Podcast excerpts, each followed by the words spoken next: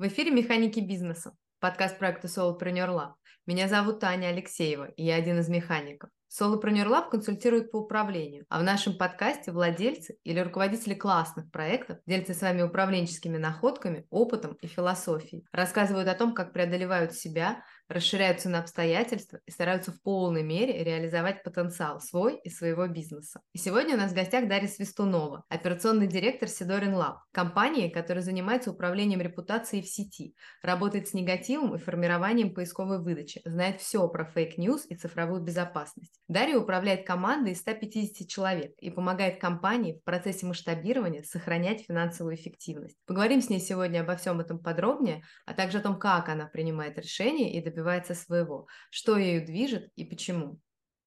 Но прежде чем начать, коротко расскажу вам о том, что этот выпуск мы делаем при поддержке веб-студии Оли Грачевой Roundabout Vision, где создаются сайты на тильде. Это могут быть лендинги или спецпроекты, корпоративные сайты, интернет-магазины или онлайн-школы. Управленческий бэкграунд Оли Грачевой позволяет создавать не просто привлекательный дизайн, а работать со смыслами и тем самым проектировать вызывающие доверие сайты – Переходите по ссылке в описании и оставляйте свою заявку в Roundabout Vision.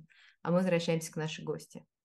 Дарья, здравствуйте. здравствуйте. Да, очень приятно, что пригласили меня сегодня к вам. И мне тоже очень приятно. Расскажите, пожалуйста, сама немного про Sidorin Lab. Чем вы сейчас живете? Что важного у вас происходит? Ой, да, у нас, мне кажется, каждый новый день чем-то особенный. А, я, наверное, для начала расскажу вообще, кто такие Sidorin Lab. Мы узкопрофильное агентство, которое занимается управлением репутацией. Здесь, наверное, хочется сразу сделать э, пометку, что же есть такое управление репутацией, а то очень многие воспринимают это неправильно, и мы активно с этим боремся. Мы занимаемся таким миксом услуг, это и SMM, и PR, и SEO, influence-маркетинг, но все нацелено на благо репутации, изменения общественного мнения, работу с негативом, вот все про это, да, разными инструментами, но самое главное к цели наших э, клиентов, э, любимых и заказчиков. Чем мы живем? Ну, сейчас у нас на самом деле вот последний год э, такой период реструктуризации, Э, на фоне всего происходящего в мире. В прошлом году наши учредители и в том числе по совместительству генеральный директор и исполнительный директор, они открыли еще один э, бизнес в Дубае и релацировались на время запуска этого стартапа ну, практически на постоянное место пребывания туда, поэтому мы вот э, активно в стадии перестройки бизнеса российского, плюс э, получается строительство зарубежного, и, к сожалению, это получается не так быстро и не так, как мы думали, да, ну, потому что мы привыкли чуть-чуть к одной действительности, а сталкиваемся чуть с другими проблемами. Часть команды из России перебралась а, в Дубай, естественно, это тоже наложило свои определенные последствия для российского бизнеса. А, например, у нас половина отдела продаж как раз-таки релацировалась, и, естественно, эту дыру в начале года нужно было как-то закрывать, мы до сих пор а, восполняем. Но, слава богу, удачно восполняем, в том числе по деньгам, по росту, слава богу, как бы все хорошо. А, ну и, в принципе, мы какие-то ставим для себя новые амбициозные цели. О некоторых моментах, к сожалению, пока рассказывать не могу, но можно будет там в ближайшее время увидеть э, новости о нас. Э, у нас там действительно пара громких проектов, э, над которыми мы работаем. Очень круто. Я очень горжусь нами, что у нас все круто получается. Помимо этого мы много занимаемся разработкой э, вот решений, которых нет сейчас у нас на рынке. В общем, по всем фронтам пытаемся как-то работать. Круто. Я так понимаю, что на хозяйстве в России как раз остались вы. Ну, то есть, да? Ну, да, так получилось то, что больше всех людей у меня, поэтому, как бы, да, ну, тем более я напрямую связана и с приходом всех денежных средств в компанию, да, и с удержанием клиентов, э, в том числе э, активно все, что связано с продажами, естественно, тоже от меня зависит, хоть напрямую, как бы я там за продажи не отвечаю на это, у нас есть другой человек, но от меня это тоже зависит, поэтому, да, в большей степени можно сказать, что я. А можете чуть-чуть рассказать про свой путь в компании, потому что интересно, как вы, ну как бы, как вышло так, что когда бизнес э, основатели релацировались именно в ваши руки, они доверили свой бизнес в России? Я пришла в компанию в 2015 году, у меня в этом году будет 8 лет, в декабре, если быть точно. Вот, я пришла на должность обычного аккаунт-менеджера. Для тех, кто не в курсе, кто это, это клиентский менеджер. То есть это связующее звено между клиентом и а, всем продакшеном, теми ребятами, которые ручками что-то делают, но не готовы общаться с клиентами. Вот, учитывая, что у меня опыт как раз-таки говорения вот этого и взаимодействия был достаточно хороший, я пришла абсолютно из другой отрасли, но ребята меня так чуть-чуть знали, поэтому э, позвали. И спустя, получается, несколько лет, ну вот в марте 19-го, да, я стала операционным директором. Ну, я пропускаю какие-то там промежуточные uh-huh. мелкие шаги, вот, из 19 -го года, да, я отвечаю за весь продакшн, но и опять же, хотелось бы сказать, когда я приходила в компанию, у нас было 15, сейчас нас э, больше 200, поэтому мы активно растем, то есть я не приходила ни на что готовая, оно как-то в процессе мы вместе росли. Это очень круто, да. И, но я вот думаю, интересно, а как вам кажется, ну то есть что, эм, что, что именно вас так интерес, вам так интересно в этой работе, что вы именно этим занимаетесь, вот операционным управлением? Еще и столько лет, да, многие, да. вот многие там коучи, да, или там, а, не знаю, как они там, HR-специалисты, да, HR-советники говорят то, что нужно на одном месте там не больше 4-5 лет, иначе выиграешь. Я без подтекста, я именно, мне интересно, как я... вас понять, я без того, а... нужно менять или не нужно менять, нет, нет, нет, именно про вас. Не, мне, мне интересно то, что на самом деле я как раз тот человек, если бы у меня ничего не менялось бы, я бы, наверное, год через два сбежала, и, в принципе, был такой э, момент, мало кто в компании об этом знает, он в 2017 году а, меня хантили в два места, вот, и я уже как бы была процессе принятия решения и прям в двух минутах от написания заявления. Вот, а, но ребята меня смогли удержать, мы тогда сели просто открыто поговорили, обозначили, что мне интересно и э, что может меня заставить остаться в компании, и, в принципе, как бы из-за этого я осталась. Что же мне интересно, что меня удерживает? Меня удерживают вызовы, и в этом а, плане а, сумасшествие наших учредителей э, ну, я активно поддерживаю. Э, я, конечно, более приземленный человек, но а, если бы мне сказали, ну давайте мы просто будем работать и как бы деньги зарабатывать, нет, у нас всегда грандиозные какие-то планы, давайте выйдем на международный рынок, а давайте там не 40% роста, а 80%. И ты постоянно находишься в тонусе, то есть тебе нужно что-то постоянно новое придумывать. А самое главное, у нас нет никогда ограничений. А, мне нравится, я играюсь в очень интересные игрушки для меня. То есть мне говорят, Даш, хочешь э, этого специалиста? Я говорю, хочу. Вот возьми, что-нибудь придумаете, сделаете. Хочешь новый продукт? Почему ты считаешь, что он там нужен нам? Я объясняю, он говорит, окей, хорошо, там, делай. Там, что вам еще нужно? Нужен там офис э, дополнительно. Вот, например, э, в феврале мы открыли офис в Казахстане. Я была инициатором этого. Я, я доказала то, что нам действительно нужно. Мы вышли на казахский рынок.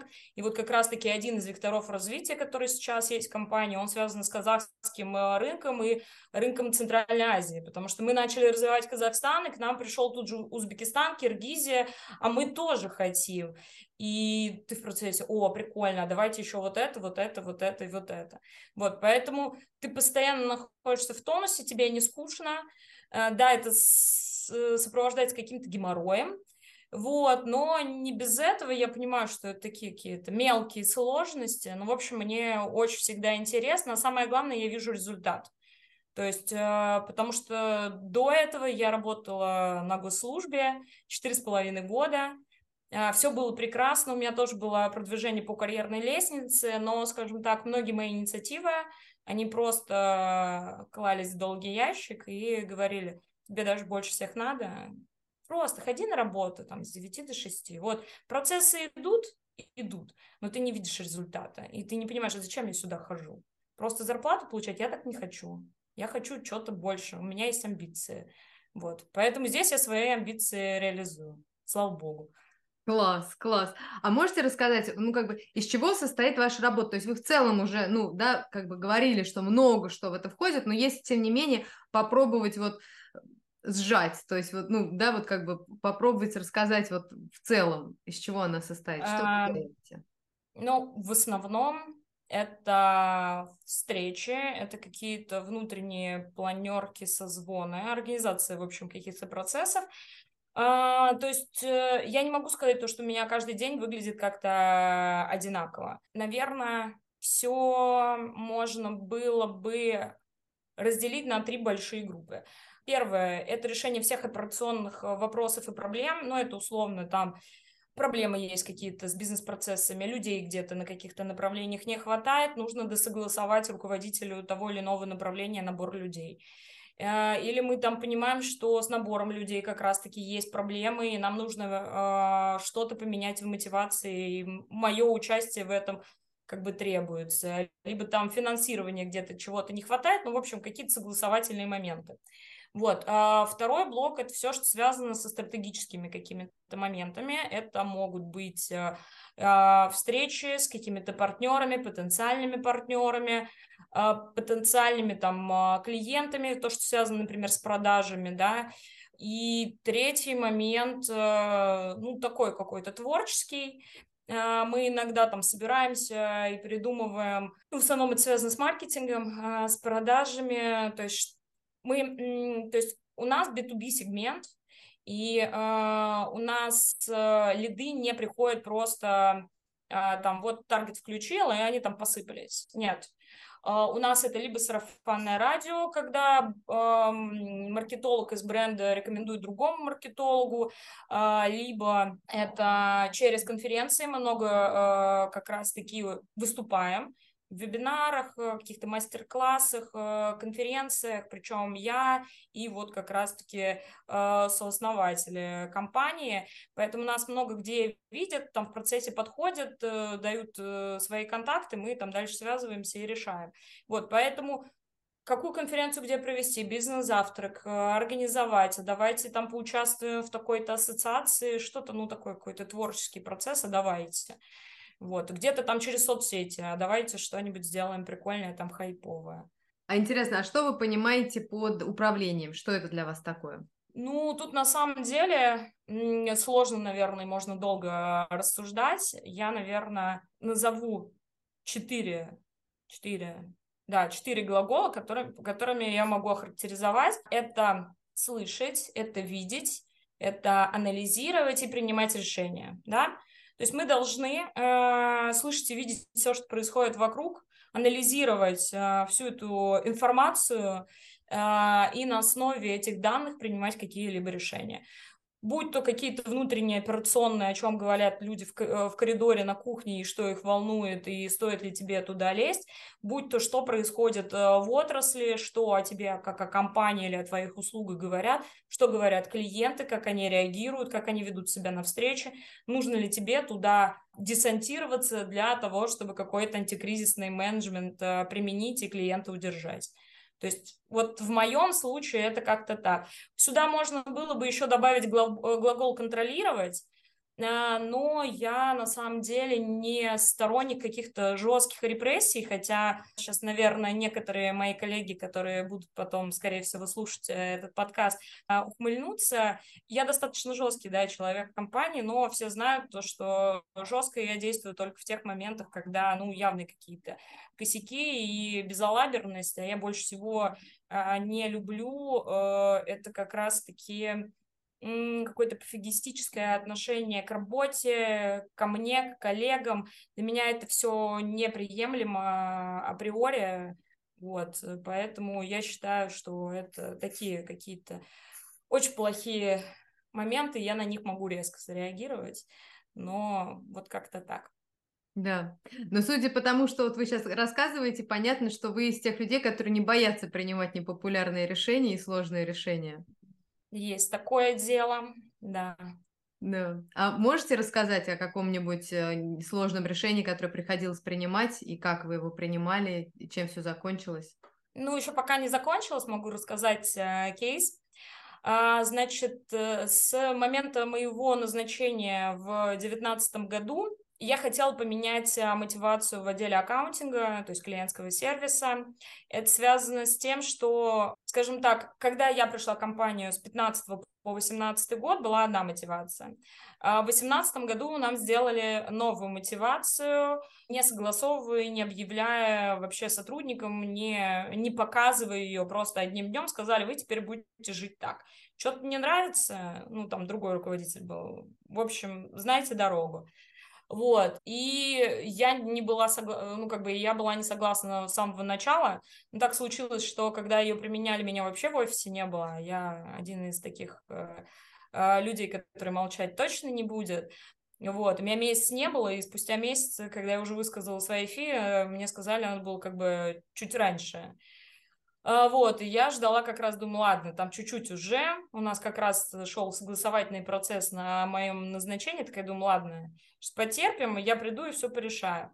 Вот, а, но процесс этот, к сожалению, затянулся аж до 23 года, потому что, ну, в 19 мы пока там согласовывали, допиливали, чтобы все нормально было, там пандемия началась в 20 и как бы, ну, не до того, то есть на фоне Э, и так нестабильного психологического состояния команды еще менять мотивацию, ну, когда ты их не видишь и не можешь контролировать, э, что действительно внутри с людьми происходит, ну, это там грозит развалом а, команды, а это в тот период было бы сложно. Ну, потом благополучно 22 год, тоже как бы не до этого. Причем вот у нас прям было с 1 марта 22 года мы мотивацию меняем. Ребята с ней уже знакомлены, все окей. И как бы в феврале мы понимаем, что, ну, нет, ребят, мы ничего менять не будем, потому что Потому что, потому что в период как раз-таки в вот марта-апреля 2022 года у нас отвалилась половина клиентов. Потому что у нас ставка была, что ну, мы на рынке одни из самых дорогих, я не буду говорить, что самые дорогие, мы в топ-3 входим в зависимости от тех или иных там целей. И э, как бы тут и так было непонятно, что с финансами компании будет, и мы еще новую мотивацию, и как бы нет. И вот в итоге с января 23 года мы сменили мотивацию. Долго э, прелюдия, сейчас э, расскажу к чему.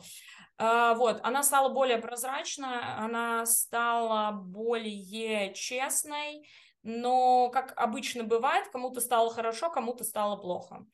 Вот. Ну и опять же, ты сразу предусмотреть все моменты не можешь. Ты описываешь какой-то костяк, ты ребятам, конечно, говоришь о том, что, ребят, если вас что-то волнует, или вы понимаете, что где-то есть какая-то несправедливость, вы давайте, пожалуйста, обратную связь, мы будем в процессе в любом случае корректировать. Мы все понимаем, что мы все предусмотреть не могли, но как бы вот что имеем, то имеем с точки зрения финансов и экономики это правильная финмодель, но с точки зрения каких-то человеческих моментов мы могли где-то что-то упустить, к сожалению. Это какой-то такой тестовый период у нас. Сначала тестовый период на первый квартал был, потом на второй мы продлили. И по итогам первого полугодия, я сразу скажу, сейчас а, многие спросят, а кто-нибудь уволился за этот период? А, нет, а, не уволились. Ребята дали фидбэк, мы допилили всю эту историю, но, опять же, не сразу после первого квартала, по итогам первого полугодия. Ну, потому что по итогам первого квартала очень мало данных. Э, не объективно, плюс э, часть э, данных, она там ну, у, у, нас э, есть такая специфика, что там декабрь, он накладывается на январь, и как бы не, не совсем чистые данные. И когда мы уже посмотрели полгода, мы поняли, что окей, хорошо, вот здесь, здесь мы где-то можем там скорректировать, здесь там оклады подувеличить, здесь там KPI по-другому как-то перенастроить, здесь там учесть э, те или иные какие-то особенности, дополнительные бонусы. Вот, э, мы, опять же, изменили, и в том числе пересмотрели зарплату ребят с начала года. То есть, чтобы не было такого, что, а, ну вы тут поэкспериментировали на нас, а мы меньше заработали. Нет, а, мы по новой мотивации пересчитали все 6 месяцев, а, бонусов там ребят, и все им довыплатили.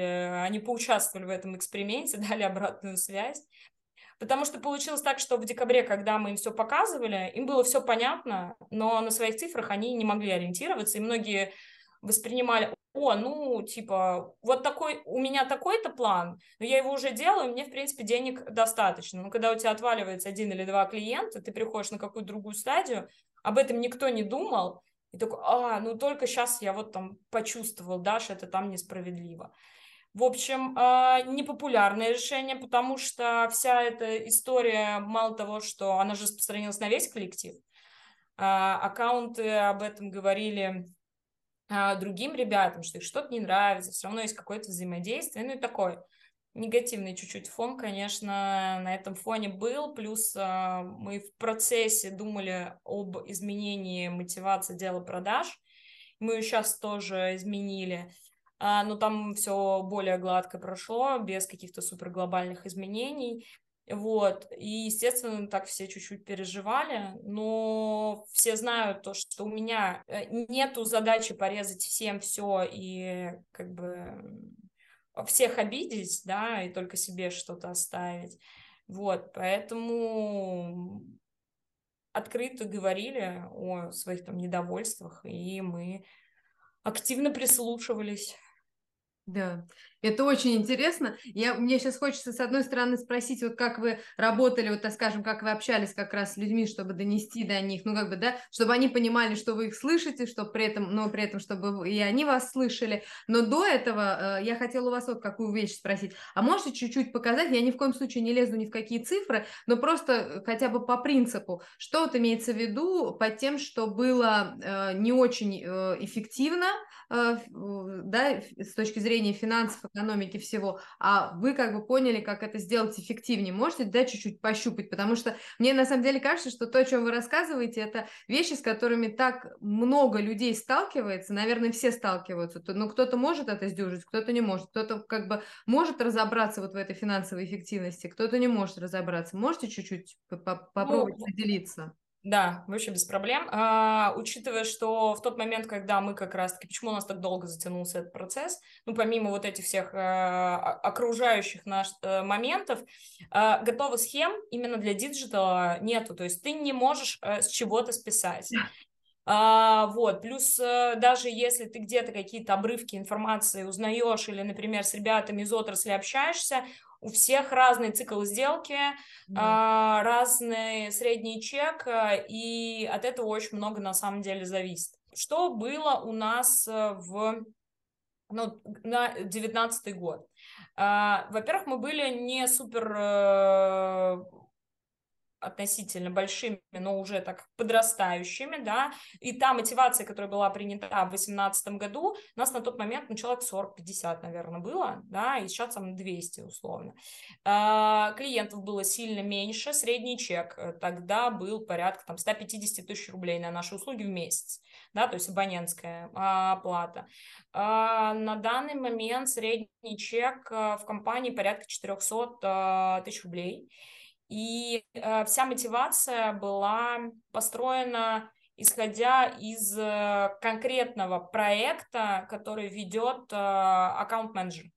Не от общего, нет, там, там было так, э, и от каждого конкретного проекта, и от общего чека, но общий чек э, с точки зрения, собрал ты эти деньги, принес ты их в компанию или нет. То есть э, был план и факт но план тебе не устанавливали. А, то есть он как бы сам собой разумеющийся на фоне тех проектов, которые ты набрал. То есть у одного человека мог быть план в 3 миллиона, потому что он так просто сам захотел. У другого был э, миллион. Во-первых, я видела в этом несправедливость.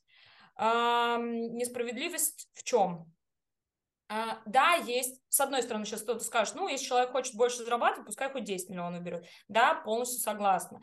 Но какая-то, какой-то минимальный порог он должен быть, потому что иначе э, аккаунт или там условный продажник не будет экономически выгодным э, для компании. Ну, если ты берешь человека, один человек условно там тянет 5 проектов, другой такой говорит, ну, мне 2 и как бы хватит. У него есть оклад, он его должен отрабатывать. Вот, и а, здесь у него нет мотивации. Или а, были такие там у нас специалисты, которые, а я этого клиента хочу брать, а этого не хочу, и начинается вот это вот. А, заставить насильно – это не моя политика, объясню почему. А, можно сказать, ты берешь, и аккаунт его возьмет. Но из-за того, что это нелюбимый, условно, будет сразу клиент, это либо не любовь к клиенту в моменте коммуникации, э, моменте там выдачи рекомендаций и так далее. То есть, ну, любое насильственное действие, оно вызывает вот этот вот э, отторжение, да, может быть, там психологически где-то в мозгу, я не столько как бы психолог, но я знаю, что ребята просто могли подсознательно сливать этих клиентов. И я понимаю, что нет, давайте вот нелюбимых детей у нас не будет, мы будем только по любви. Вот, э, первый момент. Второй момент, э, что мотивация у нас шла по ступенькам. То есть у тебя проект, там, не знаю, за 100 тысяч ты такой-то фикс получаешь, э, там, за 150 такой-то фикс и так далее. Промежуточные истории не учитывались. То есть если у тебя, например, проект за 130 тысяч рублей, ты получаешь как за 100, не, не как за 150. И получается, у аккаунтов а, не было мотивации увеличивать чеки, да, или там уменьшать э, чеки. У них была мотивация увеличивать до следующей границы. Но до следующей границы, там, например, в 20 тысяч рублей, не на 50, не на 60, а это упущенная прибыль для компании. Причем в основном у нас мы заключаем годовые контракты на обслуживание. И если у тебя по одному чеку там 60 тысяч недополучено, то в годовом э, эквиваленте это 720 э, тысяч неполученных денег. И это только на одном проекте, а когда у тебя компании таких проектов 60 или 70, как у нас сейчас, то есть какая, какая это может быть упущенная прибыль. И в-третьих, у нас градация была до определенного предела, а дальше был процент процент на тот момент устанавливался с учетом того, что ну, у нас таких чеков нету, поэтому это будут э, какие-то единичные случаи. А, но как компания начала э, расти и развиваться, появились клиенты с чеками 7 миллионов, 4 миллиона в месяц, 5 а процент был 5% э, от э, оборота, не от маржинальности. И просто аккаунт мог взять один проект, курить бамбук и ничего не делать. Ему даже твой оклад не нужен, потому что он просто мог получать 350 тысяч рублей с одного проекта. Почему я именно против э, такой истории? Мне не то, что жалко, да, там 350 тысяч платить одному специалисту, если он прекрасен. Но в основном такие большие чеки на этих проектах, потому что большая э, проектная команда либо большой расходник. То есть у нас есть, например, клиент на 15 миллионов, но а, там больше половины из него видеопродакшн. И как бы, ну, аккаунт в этом вообще не принимает участие. У нас на это есть, у нас нету собственного видеопродакшена, у нас есть подрядчик, который вот со всем э, вот этим оборудованием, со всеми там э, звездами и так далее, все это снимает. Ну а почему я тогда должна платить от этой суммы? Вот, и это абсолютно логично, и если э, в начале это были действительно какие-то единичные случаи, то потом это больше начало переходить в режим регулярных каких-то таких историй, и каждый месяц нам приходилось решать э, эти проблемы. А в итоге, как мы пришли к той мотивации, которую сейчас? Так вышло, что у меня экономическое образование. Вот, и по поэтому... А, поэтому деньги я считать умею и люблю, вот. И я пошла не от микроэкономики, я пошла от э, макроэкономики ну, в, в рамках нашей компании, назовем это так.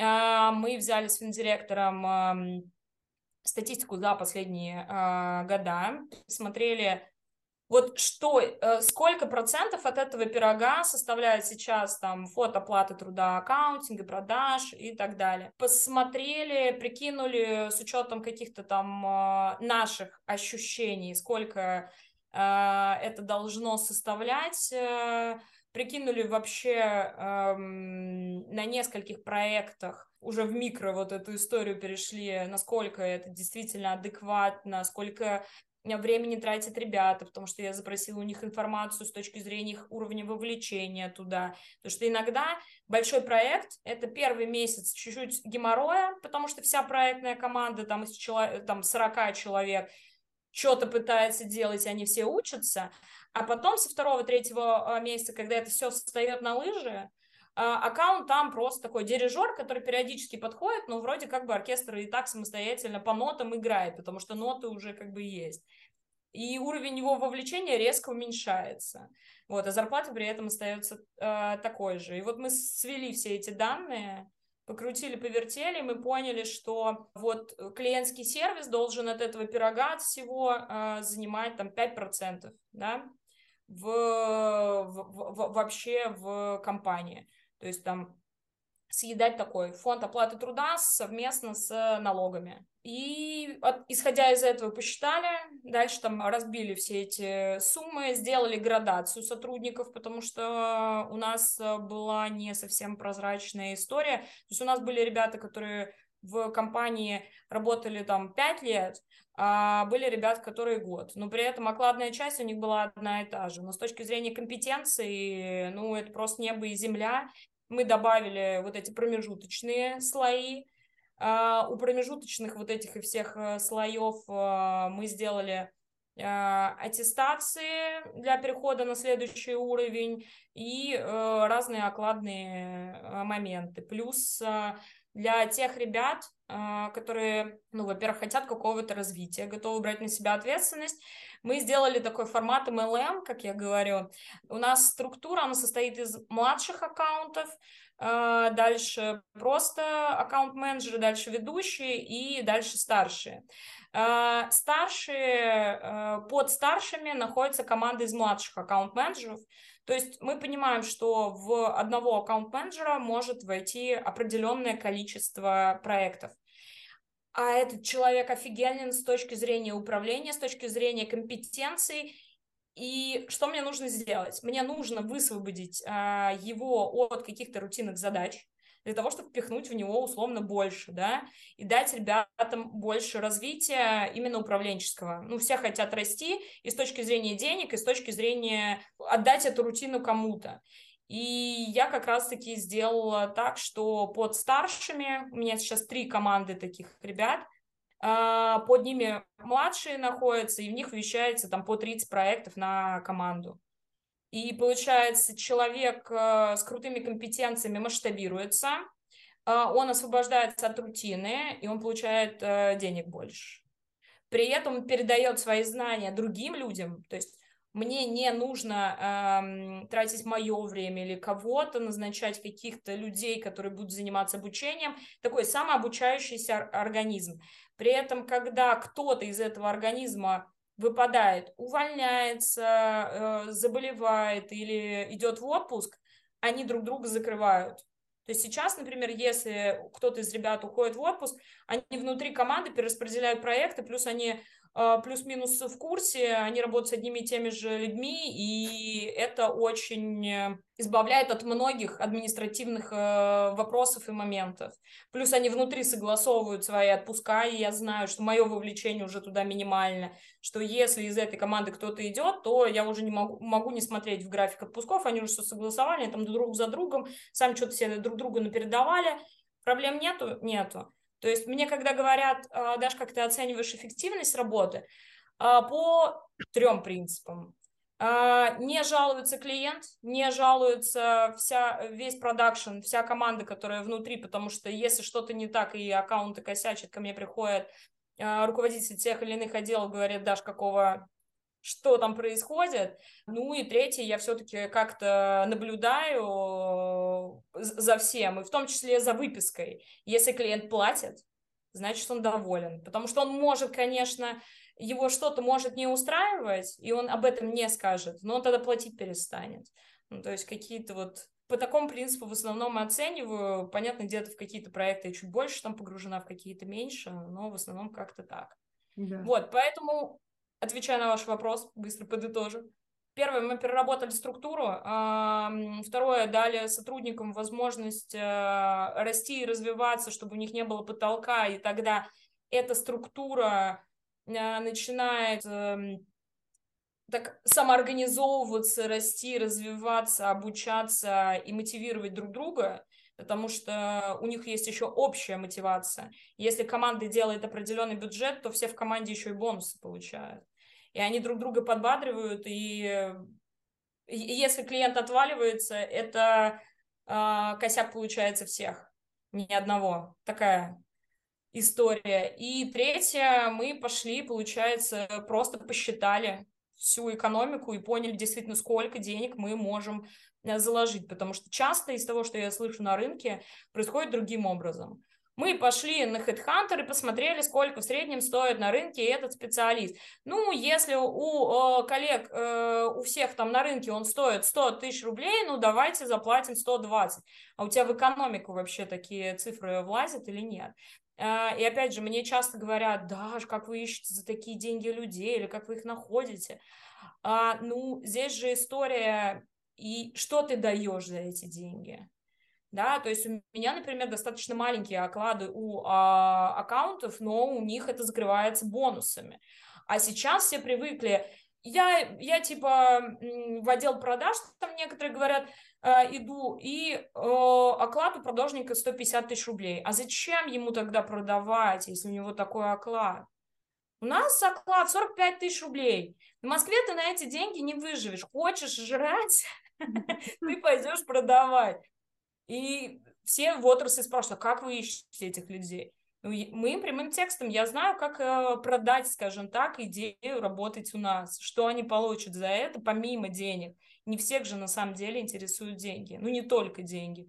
Я вот, например, тот фанатик, э, который можно в первую очередь заманить... Не, финансы, понятное дело, у меня ипотека, хотелось бы кушать, вот и определенные вещи, которые я как бы не готова исключить из своей жизни, но все равно именно интересом, вызовом, опытом или еще чем-то, и на самом деле многих людей можно заинтересовать так же.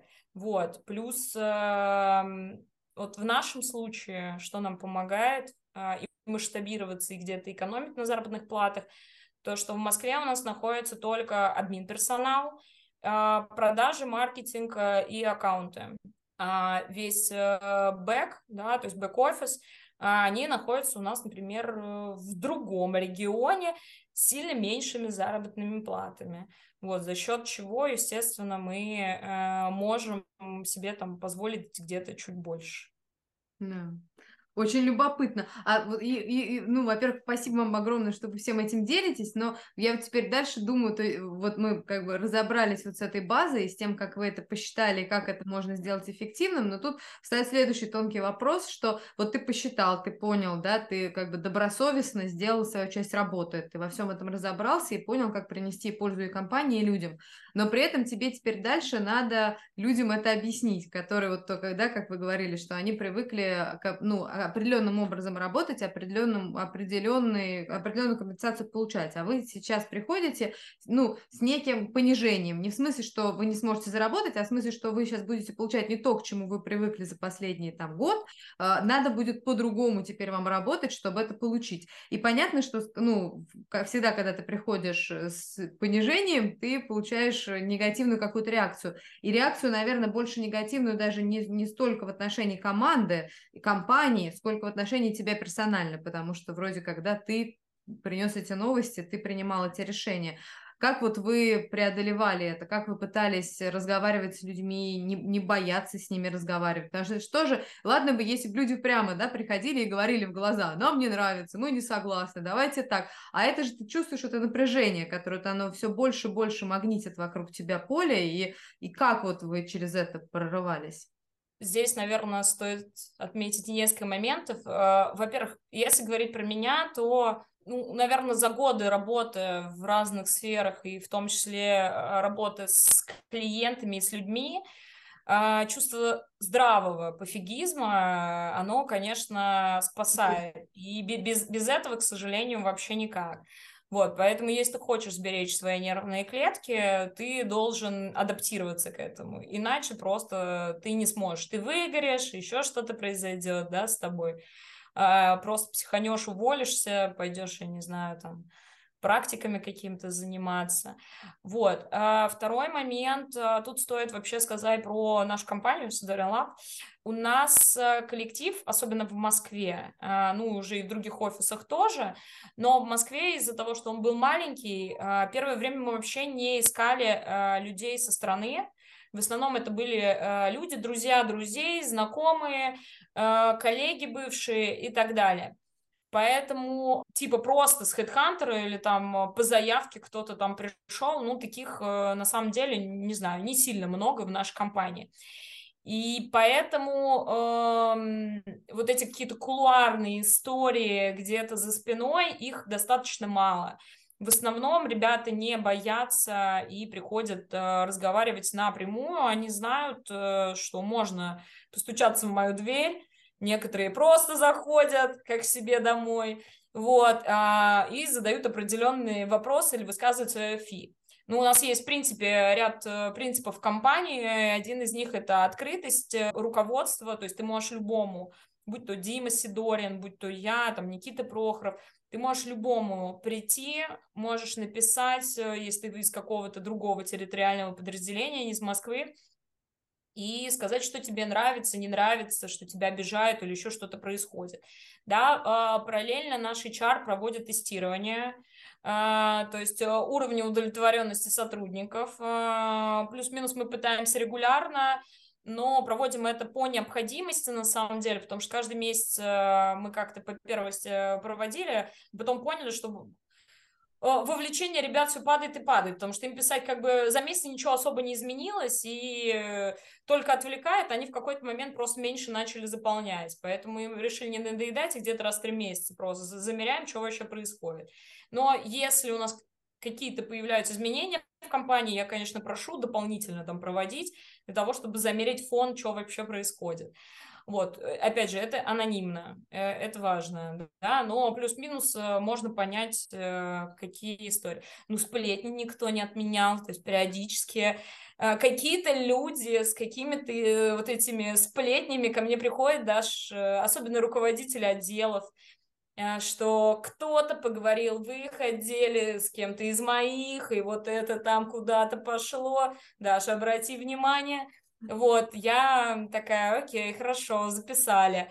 А, дополнительная информация для вот как раз-таки анализа. Третье, ну, здесь же самое главное, как ты преподнесешь это ребятам, для чего это делается. То есть какая мотивация. В нашем случае э, было несколько ключевых, э, скажем так, фраз, да, с которыми я к ребятам пришла. Первое, их так же, как меня, не устраивала текущая мотивация.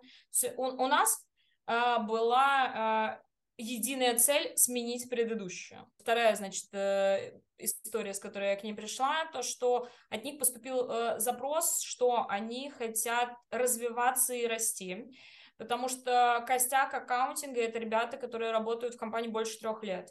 И я понимаю, что если мы не дадим им развить, они просто тупо уйдут.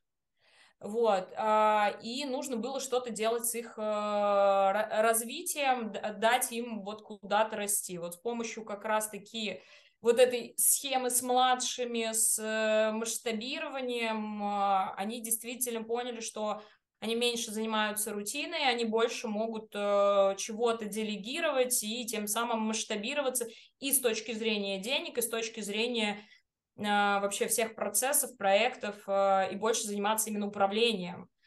Вот. А это, по сути, как бы ты и руководитель внутри компании, да, то есть у тебя даже собственное подразделение мини. Вот, и, в принципе, исходя вот из этих э, трех основных моментов, э, я им продавала, скажем так, эту идею. А, да, я говорила, что в моменте может быть где-то чуть меньше, но если мы смотрим вообще, в принципе, на перспективы, про которые вы мне сами говорили, сами просили, у вас теперь нету потолка, вы можете до бесконечности масштабироваться. Вот, а, поэтому давайте мы здесь вот на маленьких суммах нам ни, ни вам, ни мне, ни компании не интересно, чтобы вы останавливались. Нам интересно идти в большие чеки, в увеличение чеков для клиентов, и чтобы у вас э, планы были больше. Вот. И ребята, в принципе, приняли эту идею, но, опять же, за счет того, что у нас коллектив достаточно слаженный, мы много лет уже вместе, мы можем открыто э, говорить и доносить, и ребята доверяют мне. Ну, то есть, я надеюсь, по крайней мере, всегда так было, и, может быть, это иллюзия с моей стороны, но вроде, мне кажется, оно так и осталось, то есть ребята доверяли просто мне как человеку, то, что я не сделаю им просто хуже. Вот, то есть здесь такой человеческий мой личный капитал в том числе как бы сработал. Да, да. Здорово. А скажите, а в какой момент произошел рост бизнеса Sidorin Lab? Почему это произошло? Вот вы говорили, да, что был очень долго один чек, а потом резко вырос очень серьезно. Вообще, в принципе, если говорить про Sidorin Lab, то мы непрерывно растем каждый год э, вот с того момента, как я в компании. То есть я это наблюдаю каждый год, э, мы растем и в продажах, и в выручке, разные проценты, но в основном это десятки процентов, то есть 20, 30, 40 процентов. А, вот, поэтому я не могу сказать какой-то прям резкий, а, что у нас был скачок. Нет, такого не было. Оно было как-то постепенно, а, но прям вот, наверное, с точки зрения чеков и с точки зрения качества клиентов, мне кажется, ну, по моим ощущениям, это год 17 Я просто помню, как к нам пришло несколько прям крупных клиентов, которые прям сразу занесли большие деньги в компанию, и под них прям набрали очень большую команду. То есть раньше средняя команда на там, а, тех или иных проектах, она там составляла ну, 10 человек. А чисто под эти проекты, под каждый из них набрали человек по 20. Вот. Э, ну, там, ребят, такие ручной труд, но не суть. И мне кажется, с того момента прям дальше стали приходить все крупнее и крупнее, и действительно и чеки стали увеличиваться. Но здесь я отмечу, почему у нас так произошло. А, если мы говорим про отрасль управления репутацией, она до сих пор формируется в России. То есть а, мы мы являемся, можно сказать, основоположниками целого направления. То есть, когда э, Дмитрий Анатольевич Сидорин вдруг решил, что агентство Сидорин Лаб займется управлением репутацией, сначала э, он вообще SEOшник, э, вот, и э, не было ничего подобного на рынке.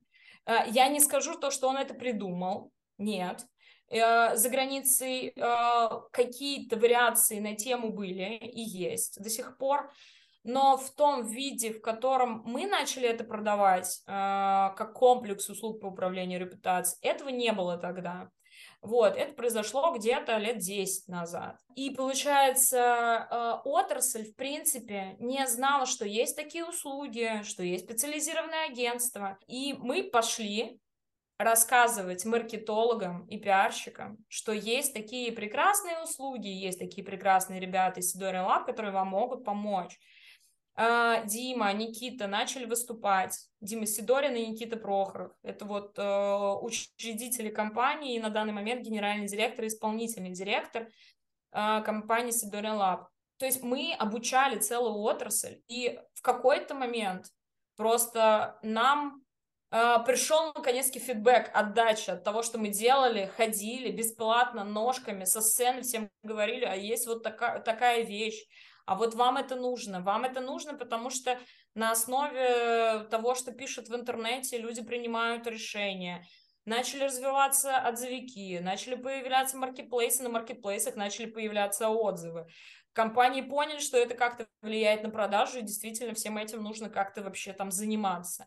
Поэтому то, что мы растем, мы растем вместе с отраслью и с нашими клиентами. Поэтому прогнозировать здесь какой-то рост там, на перспективу, думаю, что он еще будет более глобальным. Только время покажет. Ну, пока как-то так. Да. А расскажите, что вам сейчас самое интереснее всего в управлении? Ответ на какие вопросы ищете?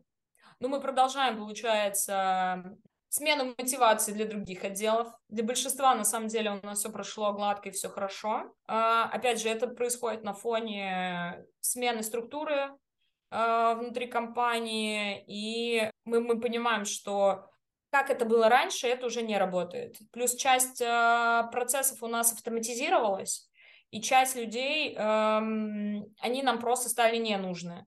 Но мы не готовы их увольнять, мы их переквалифицируем. Вот, поэтому приходится вот эти вот донастроечные мероприятия всякие производить. А, поэтому все, что связано с мотивацией, у нас там еще не согласована мотивация для SMM отдела, для пиар отдела.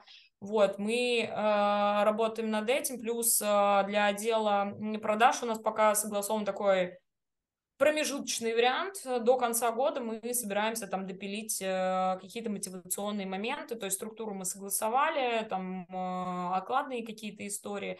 Остальные, скажем так, основные моменты мы работаем по старому, но здесь скажу, почему долго. Э, мы сейчас пытаемся понять... Э, Хотим попробовать новые каналы продвижения, которых у нас раньше не было. Вот, и за счет этого в структуре появятся, в структуре продаж, например, появятся новые единицы, и с учетом них нужно как раз-таки вот все, все э, а, видоизменить. Поэтому некоторые моменты мы специально тормозим. Вот. А второй момент – это новые услуги мне интересны. И несмотря на то, что мы узкопрофильные, но я так вот сейчас говорила про пиар, про SMM, это наши не флагманские услуги, но мы понимаем, учитывая, что мы занимаемся репутацией, что пиар – это основа основ, это фундамент, на котором, в принципе, э, строится управление репутацией, без него невозможно, а, поэтому мы внутри все-таки строим отдел пиара. Полтора года последние, вот. SMM тоже смежное с нами подразделение и может нам помогать в определенных моментах и запросах клиента. Вот, а, продолжаем все-таки строить их. А, и плюс у нас есть определенные хотелки, назовем это так, в направлениях. То есть э, мы хотим сейчас больше заняться технологическими историями. То есть у нас есть несколько разработок, э, которыми мы пользуемся исключительно внутри компании, но мы никогда не занимались э, их монетизацией, да, и не не показывали на рынке. Вот, сейчас, э, наверное, осень пройдет именно под девизом того, что мы как раз-таки раскроем некоторые карты и дадим попользоваться всем остальным получим фидбэк и поймем, как, как нам дальше, какие планы э, на эти сервисы мы будем э, строить дальше. Вот. Ну и плюс э, еще пару услуг, э, которые нам интересны, в сторону которых мы смотрим, это контент-маркетинг и работа с маркетплейсами. И там, и там мы сейчас работаем, но это такие точечные запросы, в основном по душе. То есть а массово на этот рынок мы никогда не заходили. Хочется попробовать уже более как-то а, организованно туда зайти. Ну, а получать с моей стороны это и организация отдела, и э, финансирование, и вся аналитика и так далее. Поэтому э, здесь мое вовлечение достаточно большое будет. И третье, чем я сейчас активно вот занимаюсь, я рассказала про сервисы. Я вообще не технарь, а, единственное, что с математикой у меня хорошо, а физика и все остальное это вообще не мое.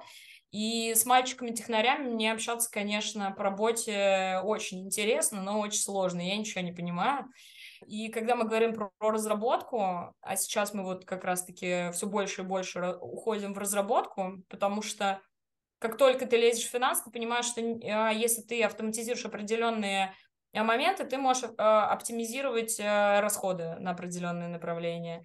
Вот, поэтому сейчас активно вкладываемся, и я вот активно пытаюсь э, в этом во всем участвовать насколько это возможно. Ну, мне где-то что-то не хватает, но мальчики терпеливо э, слушают меня. Я говорю, я буду как блондинка объяснять. Я говорю, я хочу, чтобы вот здесь была такая-то кнопочка, и я получила вот это. Вам все понятно? Mm-hmm. Вот как-то так мы общаемся. Я говорю, ТЗ никакие писать не буду.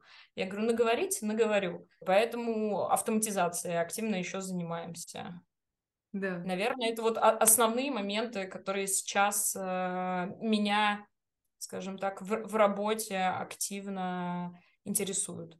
Да, да. А любопытно очень, вот можем попробовать как-то, например, понять, как вот ваш подход вот к этой организации, потому что это же очень любопытно, что с одной стороны, ну вот когда вы, оглядываясь назад, например, что когда вы поняли, что уже вот то, что то, как было, не работает, надо пересобирать, да, как бы, да, вот структуру. С другой стороны, сейчас вы говорите, что надо создавать новое дело, надо это все понять, как ведь это же не просто, так скажем, посчитать, сколько нам надо надо людей, сколько нам надо потратить денег, да, тут же еще надо понять, как это интегрировать, как это все будет со всей остальной структурой взаимодействовать. И вот интересно, как вы к этому подходите, ну, то есть о чем вы думаете, на какие смысловые блоки вы пытаетесь это разделить, как вы вообще об этом мыс это мыслите? Я не могу себя назвать очень креативным каким-то человеком. Я в основном много где-то читаю, и анализирую информацию. Причем я читаю, будь то там телеграм-каналы, профильные VC, там Sostav, еще какие-то статьи. А, это могут быть вообще абсолютно смежные какие-то отрасли, не связанные там с диджиталом напрямую, либо не связанные непосредственно с агентским бизнесом. Но те или иные какие-то вот звоночки, они вот поступают в мою голову, как-то трансформируется, как это можно у нас применить. Ну, иногда я просто там смотрю запрещенную ныне социальную сеть и э, смотрю всякие там, не знаю, новые там коучи или еще что-то делают, прогревы и какие, э, например, э, механики они используют. Потом пытаюсь анализировать, что потенциально могло бы, ну и смотрю, опять же, какие-то результаты, анализирую, что потенциально могло бы подойти к нам, как это виды изменить под нас. Мы что-то делаем, то есть мы тестируем гипотезы. Здесь никто никогда не скажет, что вот сделай так, и у тебя будет счастье. Нет, ты собираешь какую-то информацию, ты ее анализируешь, адаптируешь под себя, дальше тестируешь несколько гипотез. Протестировал несколько гипотез, анализируешь каждую. Самое главное, что в процессе тестирования этих гипотез у тебя должна быть аналитика по каждой, ну, условно. А, вы хотите а, потестировать новые какие-то каналы а, привлечения лидов, да, то есть для отдела продаж. У вас каждый из этих каналов должен быть там UTM-метка или как-то промокоды, я не знаю, как-то это все должно быть помечено. А, для того, чтобы вы потом проанализировали, какой конкретно канал выстрелил и какой а, результат это вам все дало. Мы, по крайней мере, делаем именно так, а, но опять же, здесь такая история. Вы можете со своей гипотезой не попасть в нужный период, нужную целевую аудиторию или еще что-то. Поэтому нельзя такие, ну, мы протестировали условно, там, таргетировали или там контекстную рекламу, или там, не знаю, э, листовки на улице в течение месяца, это не пошло, давайте все менять. Я чуть-чуть дру- другого подхода, да, окей, э, посмотрели, не зашло, давайте проанализируем, что пошло не так в том ли месте раздавали условные эти листовки, в то ли время. Возможно, эти листовки э, раздавали не тем людям, да, то есть, ну, я не знаю, у вас там клиника какая-нибудь, и для вас там целевая аудитория, не знаю, клиника для беременных женщин, условно. А там раздавали эти листовки бабушкам, э, девочкам 14-летним, мужчинам и так далее. Ну, не попали в целевую аудиторию, не в то время, и вообще зачем около метро стоять, если можно стоять около женской консультации напротив, ну, условно. Вот, вот э, неправильный тест гипотезы, а так-то рабочий канал, просто что-то где-то пошло не так. Поэтому второй раз тестируем, то есть выносим какие-то правки, тестируем, решаем. Вот. Поэтому я вот думаю такими категориями. Я смотрю, что происходит на рынке, э, то есть смотрим какие-то тренды, делаем из этого выводы, адаптируем под себя, что-то пробуем в процессе, возможно, меняем, анализируем, не зашло, пробуем что-то новое. То есть в случае, например, почему э, мы решили, что нам нужен SMM и PR-отдел, все легко и просто. Часто тендеры э, на управление репутацией в компании, в крупных, отдают медийным агентствам, SMM-агентствам. Логика простая. Директор по маркетингу, который может быть вообще не в курсе, сильно, да, погружен, что такое управление репутацией, зачем и почему, ну, вроде как ему его там подчиненные говорят, либо сверху сказали надо, он такой говорит, да что, у нас же есть вон медийное агентство, они нам рекламу снимают, что они с этой фигней не справятся? Вон им отдайте бюджет, пускай они делают. Вот так некоторые рассуждают. Или как э, другие, например, рассуждают. Не, ну пишут в социальных сетях, ну значит это будут делать СММщики. Вот, mm. все. Там логика просто на уровне боженьки. Поэтому мы поняли, мы ходили, первое время переубеждали, со сцены везде говорили, ребят, это не СММщики, СММщики не умеют, не делают. Мы на это потратили, не знаю, год, наверное, два, но все равно кто-то услышал, кто-то нет, и мы поняли, что бороться с мельницами бесполезная история, мы просто будем участвовать в этих SMM-ных тендерах, которых помимо самого SMM есть управление репутацией. Mm-hmm. Все, мы, мы будем забирать и то, и то, компетенции нам как бы хватит. Ровно такая же история с пиаром, потому что часто управление репутацией впихивают в пиар. И пиарщики такие, чё, что нам вообще с этим делать, как это вообще делается? Просто часто к нам приходят другие агентства, у нас процентов 20 из наших клиентов это другие агентства которые просят, чтобы мы представлялись ими перед их клиентами. Что они забирают тендеры, в которых есть управление репутацией, но они не умеют ее делать. Но они не будут это говорить своим клиентам. И в итоге делаем мы, а клиент даже не знает, что компания Lab на них работает. И вот в этот момент мы поняли, что нам надо идти туда. И мы пошли вот как раз-таки в SMM и в пиар э, с, с, с этой целью. Почему мы там про новые какие-то услуги думаем? Ну, потому что часто к нам приходят клиенты и говорят, блин, вы офигенные, вы круто там делаете что-то, что вы еще умеете? То есть они готовы у нас покупать, но у нас очень узкая продуктовая линейка, и мы за счет нашей компетенции, то есть у меня, например, есть целый штат а, редакторов, у нас их шесть сейчас, девочки и мальчики прекрасные, с филологическим и лингвистическим образованием, у, у кого-то по 3-4 языка. А, мы пишем для клиентов э, статьи, для крутых изданий, будь то там Forbes, Коммерсант и так далее. Но мы никогда не продавали это как отдельную услугу, это всегда шло в рамках либо управления репутацией, либо там пиара, либо SMM, мы там постики пишем. Но девочек отдельно мы никогда не монетизировали. Ну, девочек я их называю, потому что там э, из шести их пятеро девчонок. И почему бы им не попробовать монетизировать, да, во-первых, этот отдел, а, и не дать им их фантазии разгуляться, а то они тут э, рамками управления репутацией или пиара чуть другими задачами. Поэтому просто вот общаемся, смотрим, как-то так. Круто. Мозг должен постоянно работать. Да, да, да. А расскажите, вы, я знаю, сейчас вернулись из очень интересного отпуска. Расскажите, Ой, да. как вы отдыхаете?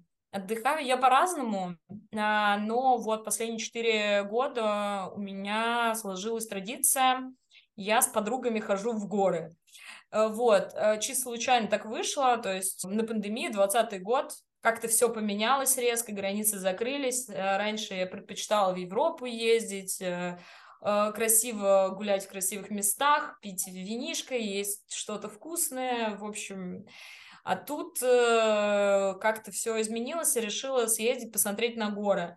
И что-то как-то затянуло. В этом году я решила, что мы самостоятельно ходим. И я поняла, да, мы были на Донбайе, в Архизе, в Прилебрусе в прошлом году, и когда ты, ну, как бы один или вас двое, там, трое вы идете, ну, как бы все ок, но, возможно, мы что-то не знаем. Ну, да, там, что с собой дополнительно взять. Я там знаю, на некоторые маршруты, э, там, в МЧС надо регистрироваться, но, опять же, не на все. От чего это зависит, а что, ну, то есть какие-то вот эти нюансы, и э, я решила, я человек ответственный, по крайней мере, за свою жизнь, что надо знать об этом больше, и нашла э, курсы инструкторов. Вот, начальный э, этап, и весной э, этого года, март, апрель, май, э, мы с подругой вдвоем э, прошли э, да, эти курсы, и там э, обязательным условием было сходить в учебно-тренировочный поход. Вот, нам дали определенный список, э, куда мы можем сходить, типа выбирайте. Э, там походы были типа первой, второй категории сложности. Мы выбрали поход э, на плато Мань-Папунер через перевал Дятлова. Это вторая категория сложности. А продолжительность получается всего действа 12, 13 дней с забросками, потому что наш путь был такой. Москва, Екатеринбург на самолете, Екатеринбург, э, поселок или деревня, я не знаю, что такое, Ивдель, 9 часов от Екатеринбурга на поезде. А, дальше в Ивделе нас забирал газик какой-то военный 50-х годов, и мы 7 часов еще ехали вот так вот по дорогам. А, нас высадили около речки, и 11 дней 5 туда, один день на плато и 5 э, обратно, и обратный такой же путь у нас был. Вот, 11 э, дней пешочком идем, 233 километра, если быть точным, да. Но мы теперь, э, значит, туристы России, у меня есть значок, у меня есть удостоверение и справка о прохождении, значит, этого маршрута. Почему? Многие спрашивают, да, зачем тебе надо? Я, честно, я никого не осуждаю, но я не очень люблю э, отдых э, в режиме all-inclusive. Вот.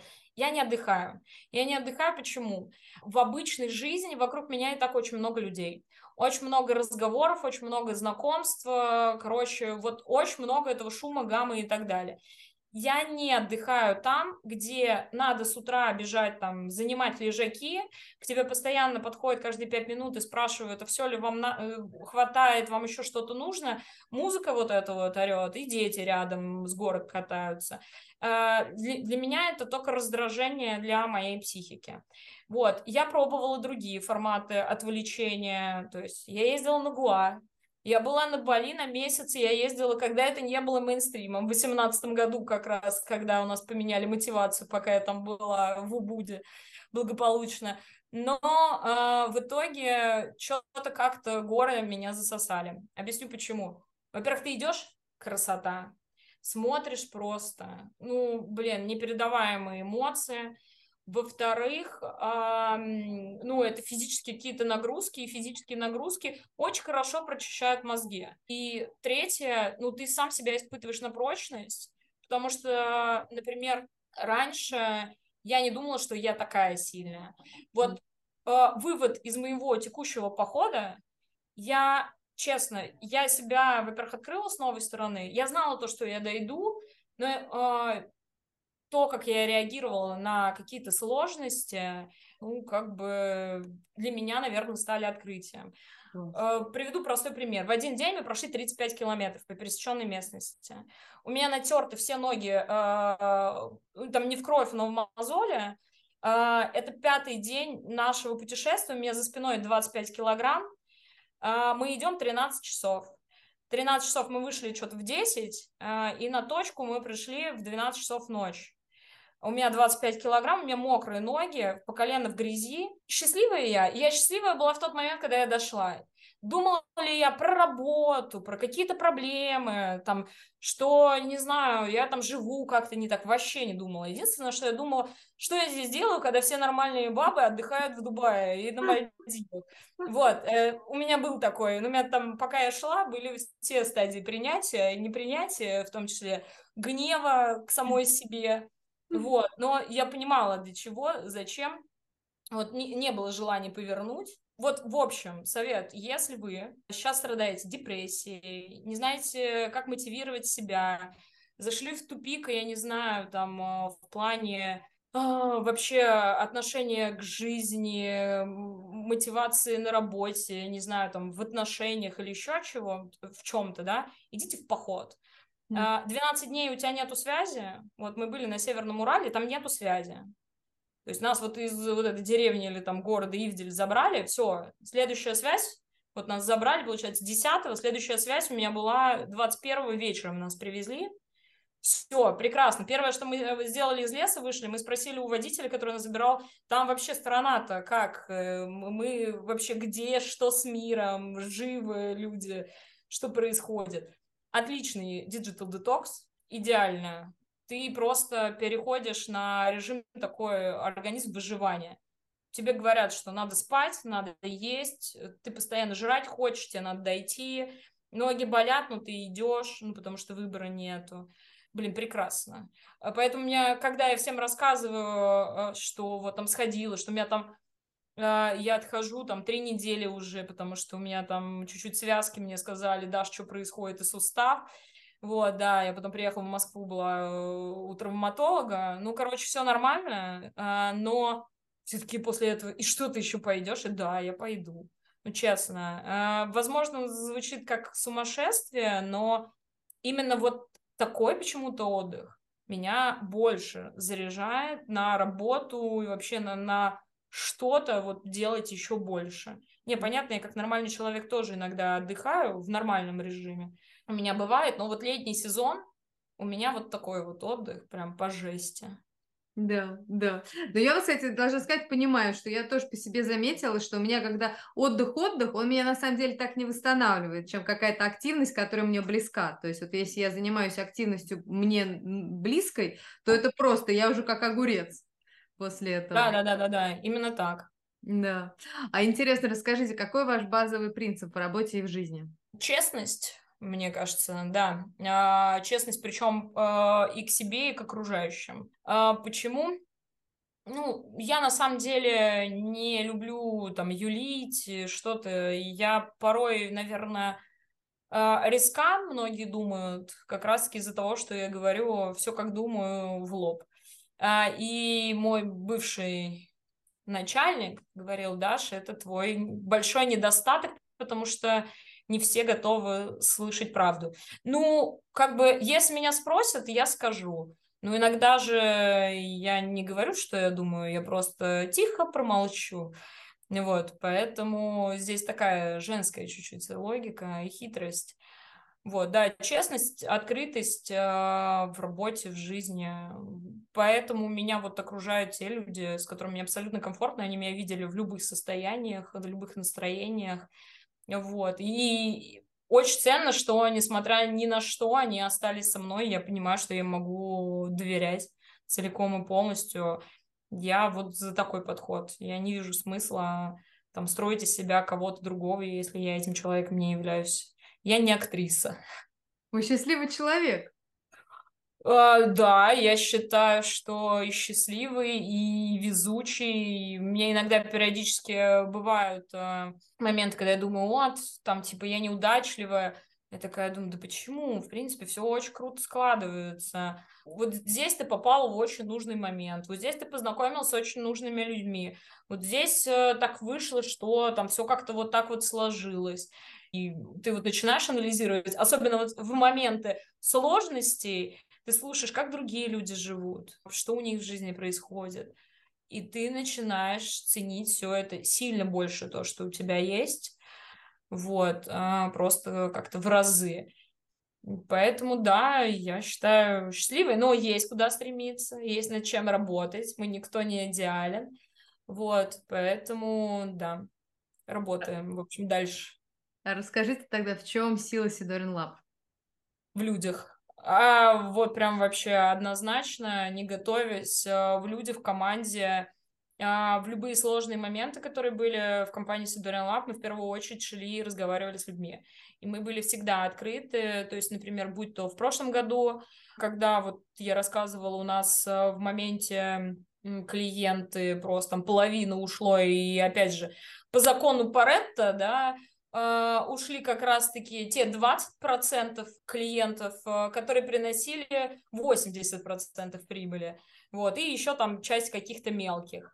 Вот, и, конечно, с точки зрения финансов было больно. И мы пришли к людям и сказали, во-первых, чтобы не было никакого там додумывания, что происходит. Люди же все равно видели, что клиенты каждый день уходят. А, что им с этим совсем делать? У них не, не остается работы. Естественно, они начинают придумывать, их уволят завтра, послезавтра или еще что-то. Мы вышли и открыто сказали, ребят, нужно, а, с теми, которые остались, прям по любви, мы усиливаем команды на тех направлениях, где их сейчас там до этого не хватало. Вы не должны косячить просьбы, прям вот максимально всем сконцентрироваться, потому что сейчас от каждого человека, который что-то делает на проекте, зависит останется этот проект с нами или нет. Вы должны понимать, что если, ой, вот это, ой, я забыл, или ой, я там что-то не сделал, ой, я не подумал, я говорю, этот ой может, говорю, стоить э, людям просто заработной платы и увольнения.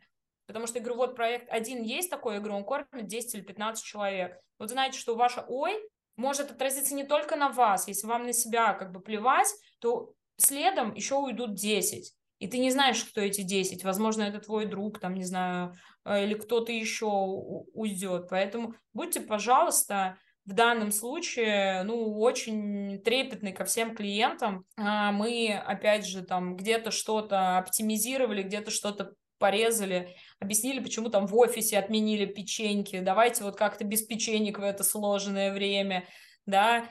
Самое главное, вот открыто общаться, и ребята помогли, ребята как-то все ну, сплотились, э, они, они поняли все это происходящее, слава богу, и как бы никто не уволился, мы в итоге никого не уволили, мы перетерпели там пару месяцев, пока даже российский э, бизнес был такой в режиме ожидания, что же будет дальше, да, потом все поняли, что ждать можно еще долго, и вроде что-то надо делать, и деньги на маркетинг, пока как раз международные компании все ушли, ну-ка, нужно российским предприятиям, и у нас так опа, и летом сразу появилась прям куча российского бизнеса, которого у нас даже раньше не было. Вот, поэтому быстро как-то все восполнили, и в итоге даже прошлый год мы показали с 40% э, ростом. Класс. И, несмотря на как бы э, начало года.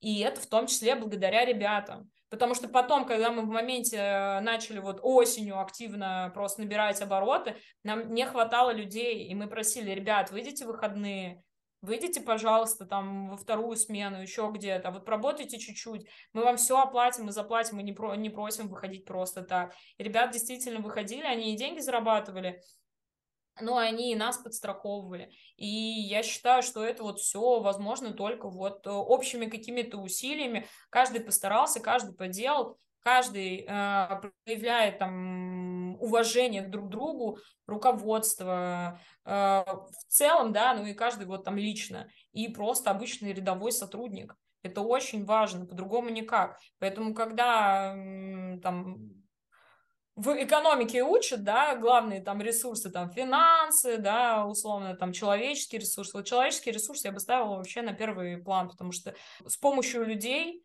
особенно лояльных людей, можно сделать очень много. А с помощью просто тупо бабок, ну, блин, э, как бы деньги сами по себе такой себе ресурс. Хорошо, когда они есть, но кто-то ими должен управлять, куда-то вкладывать, что-то как-то с помощью них делаться должно. Вот. Да. Так что люди, еще раз люди, поэтому я призываю всех на самом деле в большей степени э, заниматься именно корпоративной культурой. Мы вот э, раньше, ну, оно такое у нас было по наитию, сейчас мы хотим всю эту историю как-то выстроить прямо в определенную систему и э, больше вкладываться именно в людей, в их образование, в их э, вообще мотивацию, причем мотивацию э, материальная мотивация это хорошо, но только тупо на деньги э, не придут лояльные сотрудники. Сотрудники будут просто замотивированы на деньги. И не дай бог вот в такие моменты, когда у вас случится что-то, эти сотрудники замотивированы только на деньги, возьмут и уйдут от вас.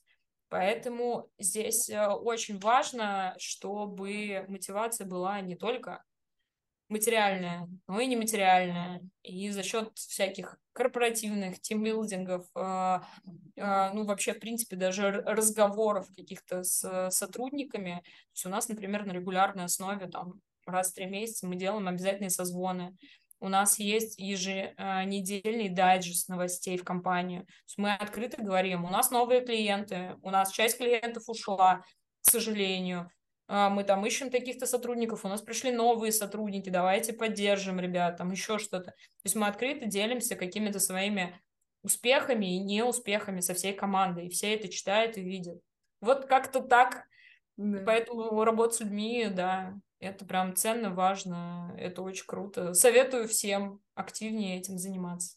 Дарья, я не могу не спросить, очень хочется, хотя уже мы как бы, ну, время, и мне надо ага. читать, но мне очень хочется спросить, а как вы пробуете, вот вы говорите, что мы сейчас пытаемся да, вот подступиться к более уже такой осознанной, неинтуитивной работе с культурой. Как можете рассказать, как вы пробуете к этому подступиться? Ну, во-первых, систематизировать все, что у нас есть. Mm-hmm. Потому что то, что у нас э, было, там какие-то праздники, у нас элементарно, опять же, не праздники, значит, корпоратив за миллион. Нет. А, то есть там, например, масленица, да, э, там в определенную пятницу мы там накрываем стол просто на кухне для ребят э, от лица компании и там приглашаем в определенное время всех, чтобы все вот и покушали, и блинчики вроде, ничего сверхъестественного это, из этого нету, там это стоит, не знаю, ну на наш коллектив московского офиса, ну тысяч пятнадцать, да, все поболтали, все встретились в одном месте, потому что так-то у всех графики как бы вроде один и тот же, но все, каждый сидят по своим кабинетам, разное время обедают кто когда, и иногда даже в офисе не пересекаются. А так ты вроде их всех собираешь, они что-то в позитивном ключе, что-то кушают, что-то празднуют, самовар у нас такой красивый стоит. Ну вот из таких каких-то мелочей. Сейчас там в, в августе э, у нас почему-то, ну, не знаю, так принято уже. День бахчи у нас будет. У нас, значит, там арбузы и там э, дыни, там еще что-то.